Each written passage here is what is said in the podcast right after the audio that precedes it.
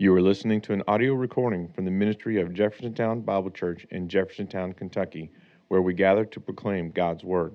For more information, please visit jtownbible.org.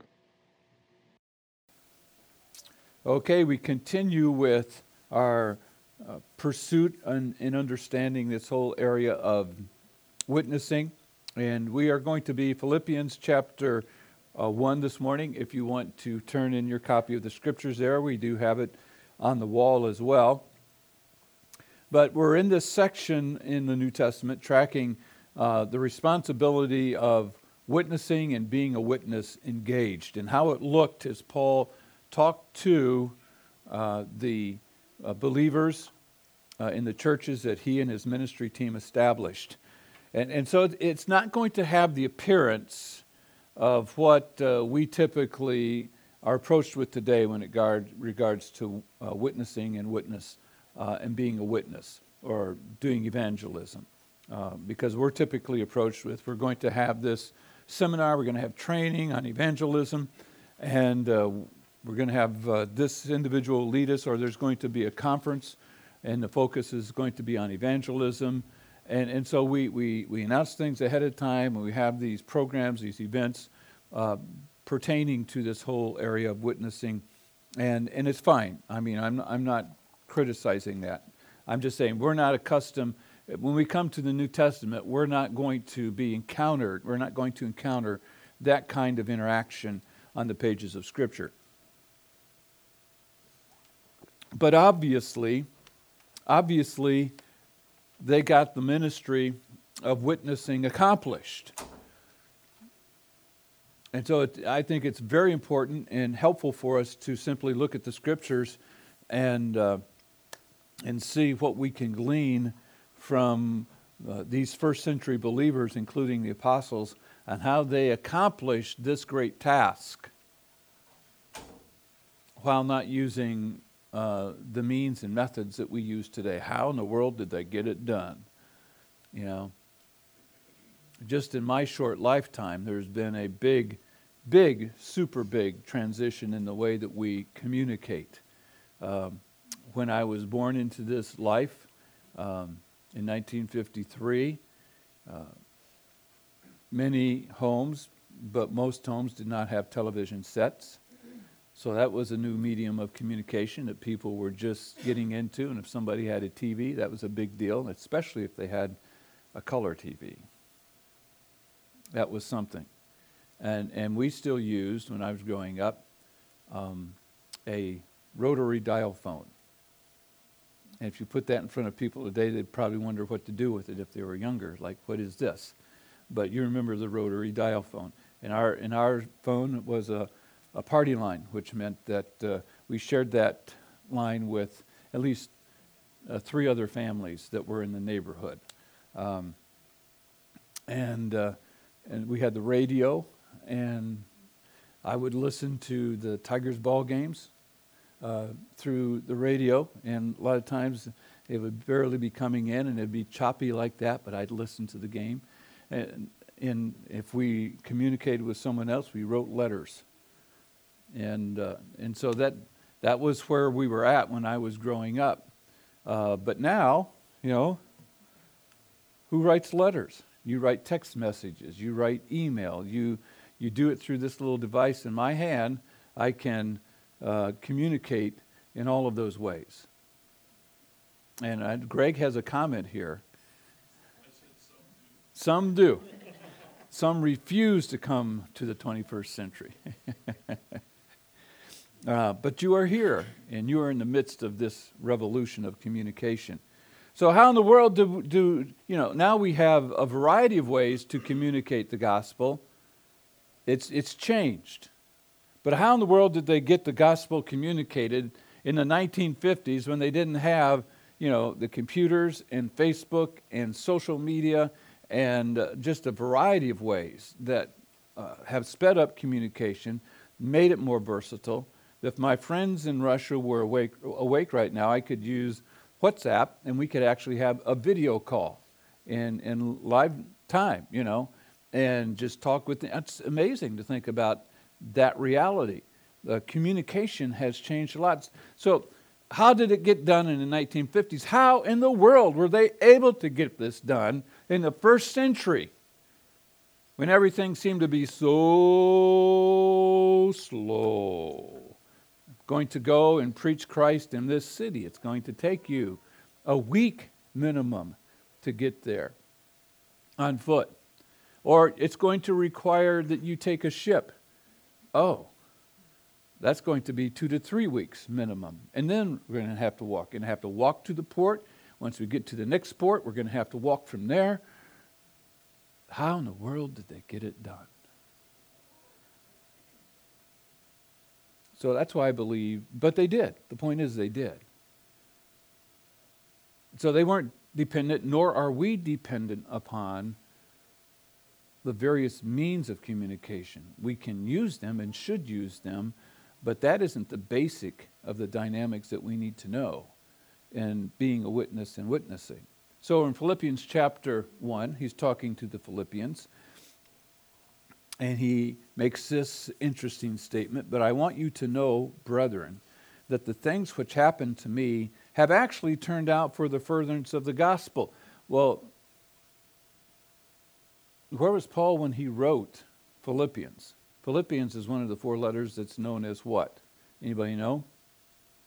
Prison epistles, which indicates that Paul was in prison, and not for a day or two.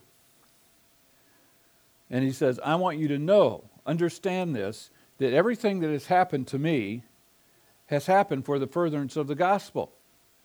Now we've seen from Romans, and it's stated elsewhere, that Paul was clearly understood that the Lord Jesus Christ had called him to be an apostle to the Gentiles. And yet in the will of God, in the sovereign will of God, he leads him to prison. Now, it wasn't that he had a vision and said, the Lord wants me in prison. I'm going to go commit a crime so I get there. That was not part of Paul's strategic planning, but it was part of God's strategic planning. And as he followed God and pursued his will, that meant for a period of time that he was in prison, and not just once. And he says, understand this, that even though this is my passion, this is my call, this is what my life is about now, is taking the gospel to the Gentiles, I'm very limited right now from a standpoint of actually getting out and talking face to face with Gentiles, because I sit here in this prison. But understand this, this is for the furtherance of the gospel. And he says, and that's what it's all about. It's really not about me. It's about what God and our Lord Jesus Christ is doing for the furtherance of the gospel. And this actually helps in the furtherance of the gospel. How's that? So that it has become evident to the whole palace guard and to all the rest that my chains are in Christ. Because the first inclination that you have and the first impression that you have when someone is in jail or in prison is what? They did something wrong. Then why would they think anything different? This guy is in prison because he broke some law. That's the only reason people end up here. But through Paul's, whatever he was doing, and I say that because we don't have a laying out exactly how he conducted himself, but he conducted himself consistent with the message of the gospel and the transformation of the gospel. So that as he spent time in jail, in prison, those who were guarding him, it became evident that this guy wasn't like the other guys and that he was there on trumped-up charges. And I'm sure Paul didn't go in there and say, I really didn't do this. You know, it's not uncommon when somebody's in jail, when they or prison, they might indicate, you know, I really didn't do it. Well, Jailers and prison guards, I think, kind of get accustomed to hearing that to some degree. The point is that his life exemplified the gospel. He was being a witness not only through his message, which is vitally important, but through his life. His life and his message reflected one another. And it was very evident why he was in chains, because of his commitment to Jesus Christ and the gospel of Jesus Christ. That speaks volumes to us if we just sit there and ponder it. Because God is sovereign and providential in the circumstances and situations of our lives, every one of us. And if our true commitment is to follow Christ and serve Christ and pursue Christ, then we can have this confidence and we can have this knowledge that whatever circumstance and situation that we're in, we're there because of the providence and purpose and sovereignty of God. Therefore, we can live out the gospel in those circumstances rather than focusing on ourselves. Paul did not focus on himself, obviously, in trying to exonerate himself. He didn't, apparently at this point in time, say, I'm a Roman citizen. He could have pulled that card, but he didn't. At least one other time he did. After this. But, or prior to this. And so this says a lot to us. Without spelling it out, dot by dot, word by word, a key component in being a witness for Christ is living that transformed life that the gospel is all about. He says it's for the furtherance of the gospel.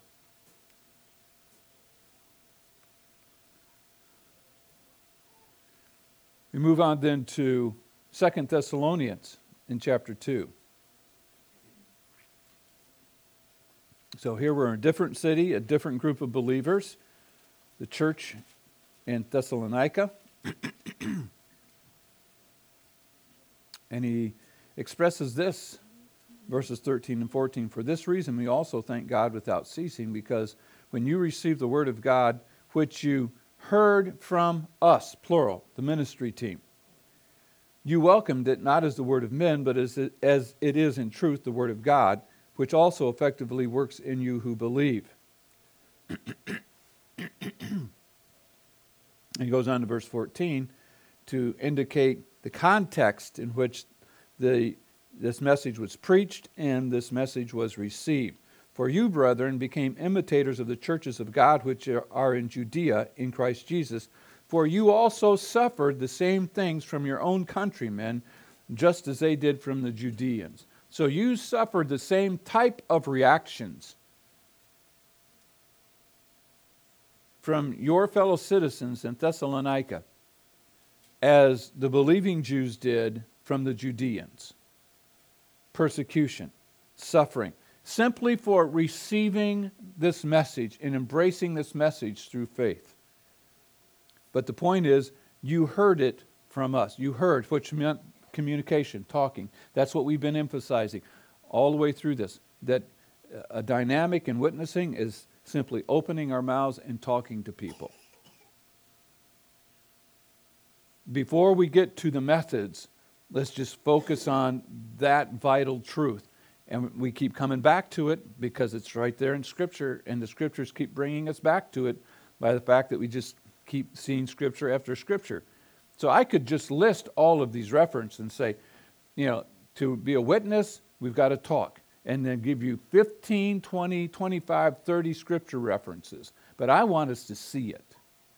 Because I believe that not just us, but any group of believers needs to hear this in the 21st century over and over and over to let it sink in. We've got to talk. We've got all of these wonderful ways of communication today. Let's talk. Let's use them to talk about Christ, about the gospel. But you heard it from us, Paul said. First Peter So now we're looking with the Apostle Peter.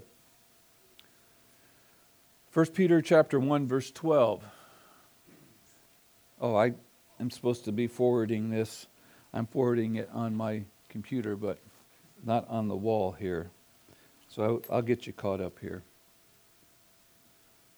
Whoa, there we go. We missed the Colossians one. Let's go back there. How did we miss that one? Paul said to Colossians, "Him we preach, warning every man and teaching every man in all wisdom, that we may present every man perfect or complete in Christ Jesus." But preaching, teaching, communicating, substance, a great body of substance, of truth concerning the gospel. So as we go through the New Testament, Paul never had situations, it appears to me, where he just gave him a minimum amount of information or truth. Preach, teach extensively. I think that's important for us today, because we need to have more of a long view of witnessing. That means whatever the situation is that the person that we're talking with, we may have just a short amount of time, but communicate as much truth as is reasonable in that context, having the confidence that if God is working, He's going to bring additional truth with others contributing to the process. But it's a thorough presentation of the gospel. 1 Peter chapter 1. To them it was revealed, not to themselves, but to us, they were ministering the things which now have been reported to you through those who have, what? Preached the gospel to you by the Holy Spirit sent from heaven, things which angels desire to look into. But Peter says, we preach. And those who have preached, community. So he's talking about others who are communicating, proclaiming the gospel. Remember, the word preach there in these contexts is primarily emphasizing proclamation. So here we see another indicator, another little window that tells us that the proclamation of the gospel went well beyond the apostles. And so they equipped the believers with the truth, and then they said, go tell. Isn't that what Jesus did when He worked in people's lives and brought them to faith? Then He would say, now go and tell. Go and tell what things God has done for you. And they equipped believers with the truth. And then they said, go tell, go proclaim. That's the method, just go proclaim. Go tell others what you know. And what they knew is what the apostles and the ministry team had taught them, and what they taught them was very thorough, very clear, and very complete. But go proclaim, proclaim, proclaim. Okay?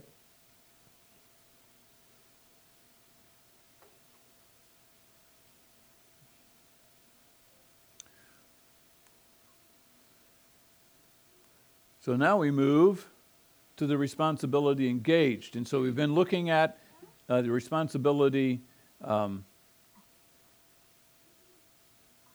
engaged. Well, where are we going here? Yeah, we're going back here. I better follow my own PowerPoint. Yeah, we're right. I don't want to do that. I'll follow the screen. Acts 11. Now those who were scattered after the persecution that arose over Stephen traveled as far as Phoenicia, Cyprus, and Antioch, preaching the word to no one but the Jews only. Now let's stop right there. I want to make an observation. And you're saying, please do. Thank you, I will.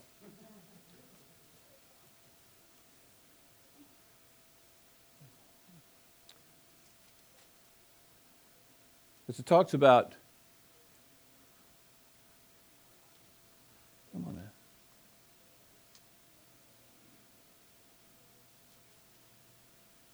Maybe I was hitting the wrong.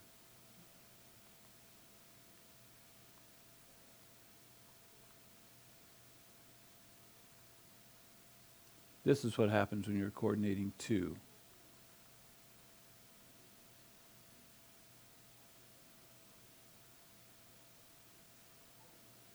Okay, now we're back to Philippians. That makes sense.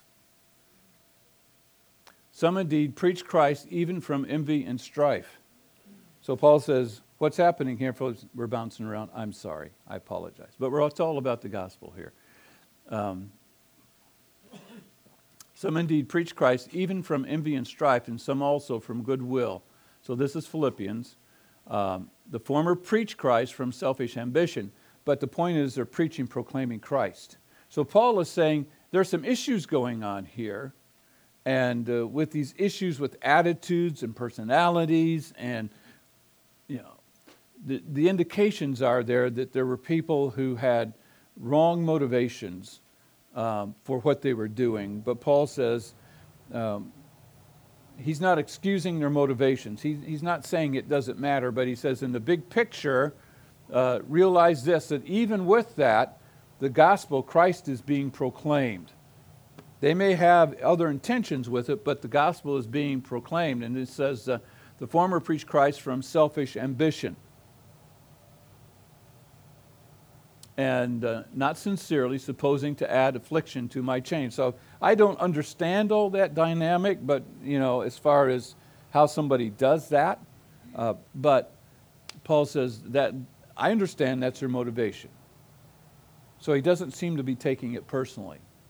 But the latter out of love, knowing that I am appointed for the defense of the gospel. What then? Only that in every way, whether in pretense or in truth, Christ is preached or proclaimed. And in this I rejoice, yes, and will rejoice. But the point is that proclamation, proclamation, proclamation. Colossians 4:6, let your speech always be with grace. Your communication always be with grace.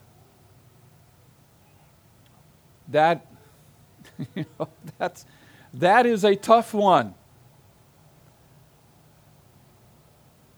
That is a tough one. And I'm not looking at Christian because it's tough for him.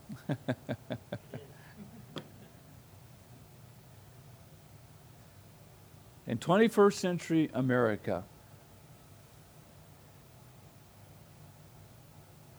with the communication that's out there, the information that's out there, the information that people want to get out there, whether it's factual, reliable, or not, the whole spirit and attitude within our country has become very politicized.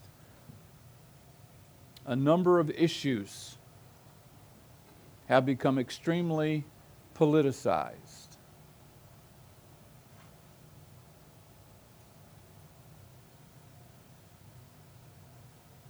And it's not uncommon for us to get sucked up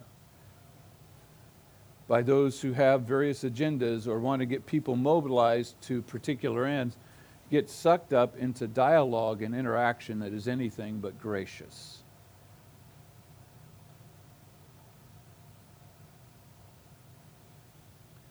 Let your speech always be with grace.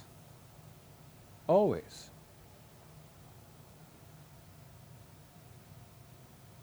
You know,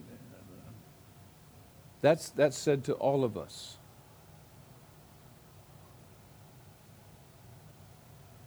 But that's an important dynamic in our witness.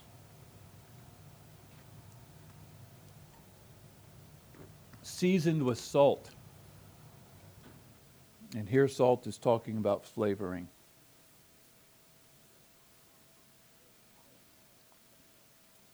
I gave a ride to a man who had developed his own barbecue business, and it's apparently pretty big here in town because the house I picked him up at was a pretty nice house. He had pretty nice cars, and it was all from this barbecue business that he had developed.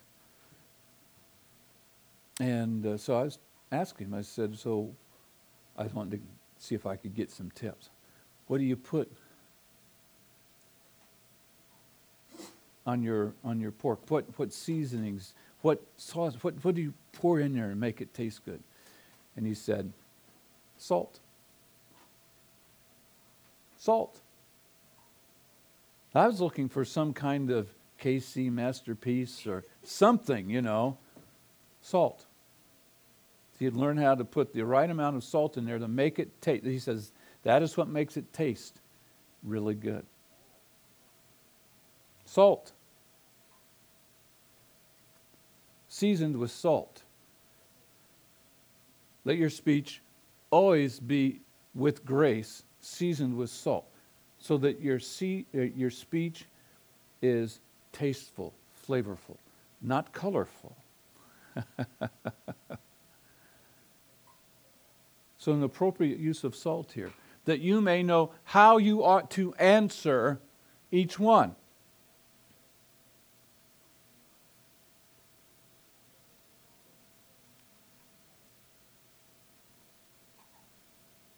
That's very practical, because when we begin to allow our speech, our conversation to get away from us, then we begin to get distracted and taken away from the message.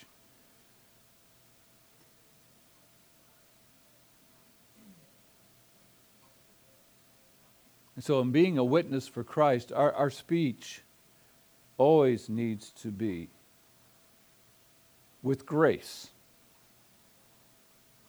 seasoned with salt. And that's accomplished in Christ Jesus daily. So that's an important dynamic in witnessing. I would say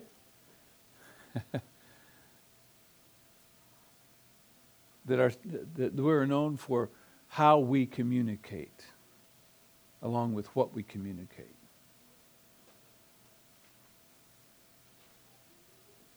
First Thessalonians 1:8, for from you the word of the Lord has sounded forth, not only in Macedonia and Achaia, but also in every place. Your faith toward God has gone out so that we do not need to say anything. But here he's saying to the Thessalonians, so now we see this dynamic. Paul and his ministry team had been in Thessalonica for about 3 weeks and giving them everything they could give them with a very intense 3 weeks of ministry. I mean, intense in the sense of the amount of time that they were cranking into these new believers and what they were teaching them. I mean, they went in depth, because as you read the epistles to the Thessalonians, 1st and 2nd Thessalonians, there is the breadth of theology there and a depth of theology there. And a lot of it has to do with the return of Christ, which tells us, by way of note, that the whole doctrines of the return of Christ are vitally important.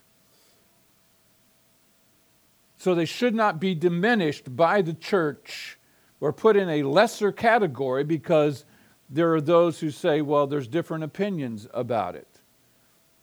The Apostle Paul and his ministry team made sure that they taught the doctrine of the return of Christ and all the truth associated with that. And we go to these epistles to glean important truth for us concerning the return of Christ and personalities and events that are connected with the return of Christ. But they included that in 3 weeks.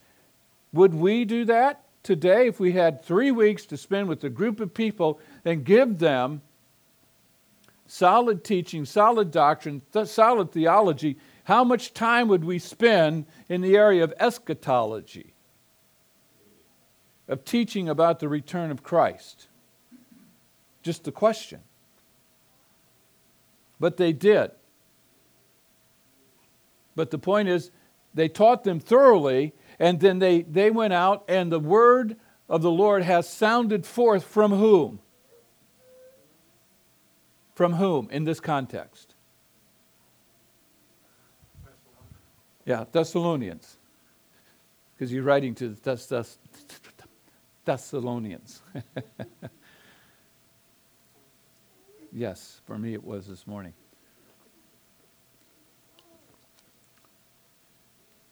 That's not hard to figure. They went out and they simply proclaimed what they had been taught. They proclaimed Christ. They opened their mouth and they proclaimed, and they communicated with other people from Thessalonica, in the region of Thessalonica, and he said, it's gone extensive in Macedonia and Achaia. So we're not just talking city and city limits and the area around the city. We're talking the whole region of Macedonia and Achaia. They went and they proclaimed. Okay? And what they know is your faith toward God. 2 Timothy 2, 1 through 10. So here's the responsibility engaged. You therefore, my son, be strong in the grace that is in Christ Jesus and the things that you have heard from me. So Paul was teaching, communicating truth. The things that you have heard from me among many witnesses, commit these to faithful men. So Paul communicated this vast body of truth, and he says, the things that you have heard from me, now you take these very same truths and you communicate them to faithful men. So now the circle is getting bigger and it's being repeated.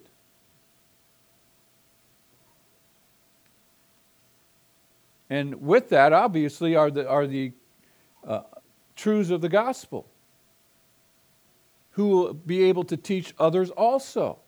And so the things you've heard from us, Timothy, now you take that and teach that to faithful men, and then they in turn will teach that, and they will teach others. That is the process. Teach what you know. Teach what you know. And continue to learn, but teach what you know. Communicate what you know. And as it comes to the gospel, communicate what you know. Open our mouths, talk. But that's how they did it. They just taught. Not in a classroom type situation. Not in comfortable chairs like we have this morning, like we have here. But they got them together and they taught. And then they said, now you go teach others. You communicate. You proclaim. And as they did, the message of the gospel and the message of all the truths that the apostles taught were communicated. He goes on to Timothy and say, the hardworking farmer must be first to partake of the crops. Consider what I say. Give thought to what I say. And may the Lord give you understanding in all things. Ponder these things and allow the Lord to expand your understanding as you ponder them. Remember that Jesus Christ of the seed of David was raised from the dead according to my gospel. So he preached the resurrection, for which I have suffered trouble as an evildoer. I suffer trouble because of my proclamation of the gospel. Even to the point of chains, prison. But the word of God is what? Not chained. See, that's always been the fallacy of those who have opposed Christ. They think, well, if we chain or suppress or eliminate this individual, that individual, it's going to... No, the Word of God is not chained. You're focusing on people, and you're focused on the wrong thing. Therefore, I endure all things for the sake of the elect, that they also may obtain the salvation which is in Christ Jesus with eternal glory. Now, there's a valuable insight here. So if you have any discomfort regarding this whole concept of the elect, just kind of take that and set it aside for the moment, okay? And I don't know that any of you do, but if you do, just try to set that aside for a moment and observe a valuable insight from this. Marrying this with other scriptures that we've seen that Paul has stated. Concerning Corinth, he said, I know that God has many other people here. And Paul understood that God chose people to salvation. It's what he wrote. It's what he taught concerning election. Paul's the one who spoke the most extensively and taught the most extensively about election. The other apostles did too, but Paul wrote most extensively about it. So he understood that wherever he went to preach the gospel, that God had chosen people unto salvation in that area, in that city. Now, did he know who they were? Absolutely not. But he knew that God had chosen people to salvation. And the means as well God had determined for how those whom he had chosen would come to faith. And the only means by which people come to faith in Christ Jesus is the proclamation of the gospel. So Paul knew taking truth and applying truth without knowing anyone in that city before he arrived, he knew that God had chosen people to salvation, that the means for people coming to faith in Christ, for any that God had chosen to actually actualize that and come to faith in Christ, was the proclamation of the gospel.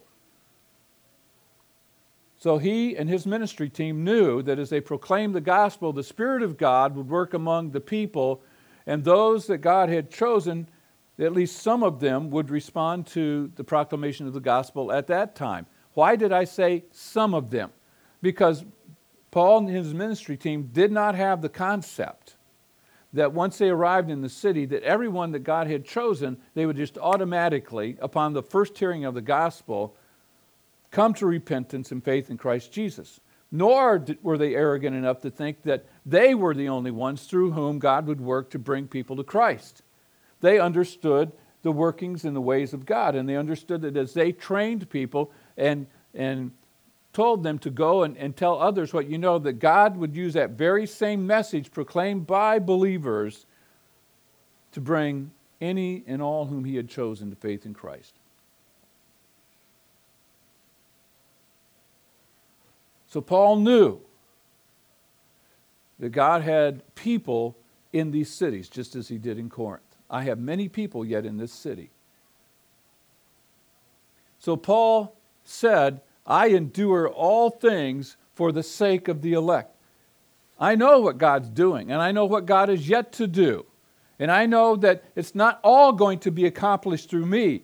Why? Because we're a ministry team. And so it's going to be accomplished through us, but then beyond that, it's going to be accomplished also through the group of believers that God brings to himself as they continue to proclaim the gospel and proclaim the truth. But I endure all things for the sake of the elect. See, that's taking truth and applying it in a very practical way. That's how Paul was able to get through all the difficulties that he experienced in proclaiming the gospel, even as he states here. He was known as an evildoer. He was called an evildoer. He was put in prison. He was stoned. He went through incredible opposition, incredible resistance. The hashtag resistance stuff today is nothing compared to the hashtag resistance that Paul received and his ministry team as they did ministry for the sake of the gospel. It's nothing compared to what they received. But why did they continue to experience this? Why did they continue to inject themselves in local populations where they knew very likely, the most likely outcome was that 1 week down the line, 3 weeks down the line, 2 months down the line, 1 year down the line, they were going to receive intense, incredible opposition, sometimes to the point of death. Why keep putting yourself in those situations? Why keep putting yourself in a context of receiving persecution? It wasn't because they derived great satisfaction in some strange way out of being persecuted.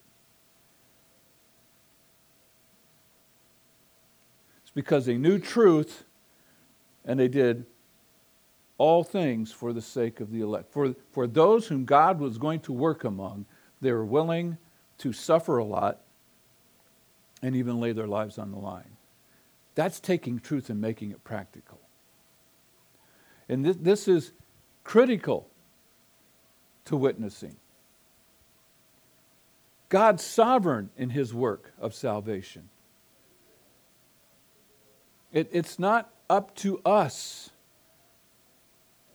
to affect the new birth. It's up to us to communicate the message of the new birth, and by God's will, be able to come to that point where we take truth that we know from Scripture and apply it in the context of being witnesses, to where, by God's grace, we're willing to endure all things for the sake of the elect. Do you believe? I'm not asking you to respond to this, and we'll close with this morning. I'm not asking you to give a verbal response. You can if you want to, but I'm not asking for that when I ask this question. Do you believe that God still has elect people in the Louisville metro area that need to come to Christ? Do you believe that?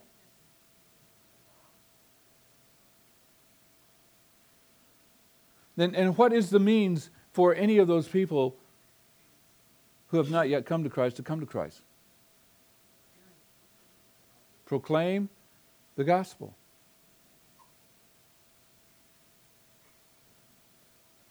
That's the means. Now, we have a variety of ways of communicating that today, but communicating the gospel.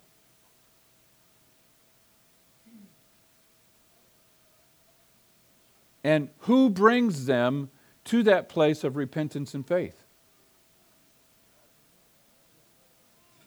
The Holy Spirit. Do you believe that?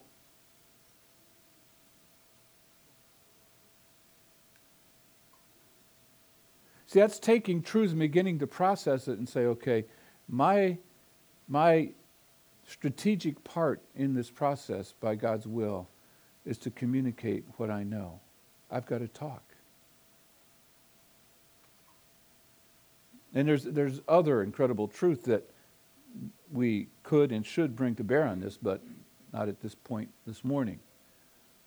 But then to be willing to come to the point where we would say, Lord, I'm willing to endure all things. And in reality, what would those all things comprise for us as Americans proclaiming the gospel in 21st century America as it exists right now? Are we going to be thrown in prison? So that's off the table. Are we going to be put to death in some manner? Probably not stoned. Stone means something else today in our culture.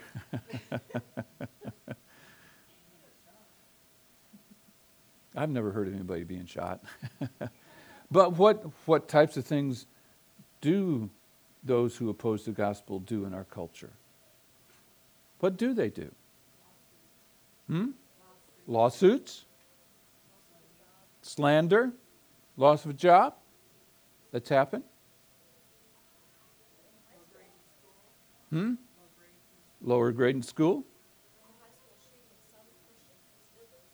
Okay, right. Public shaming. That's a favorite tactic today. Public shaming.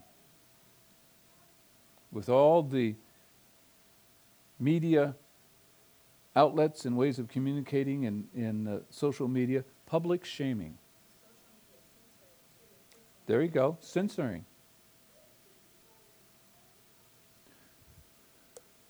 That's just a few of realities in the 21st century America.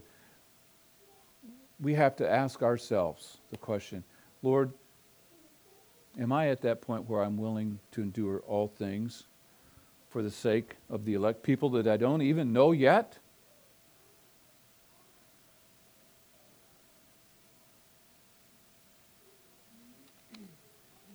See, an important part of witnessing and being a witness is taking the truth and sifting it down into the realities of our lives and the realities of our culture.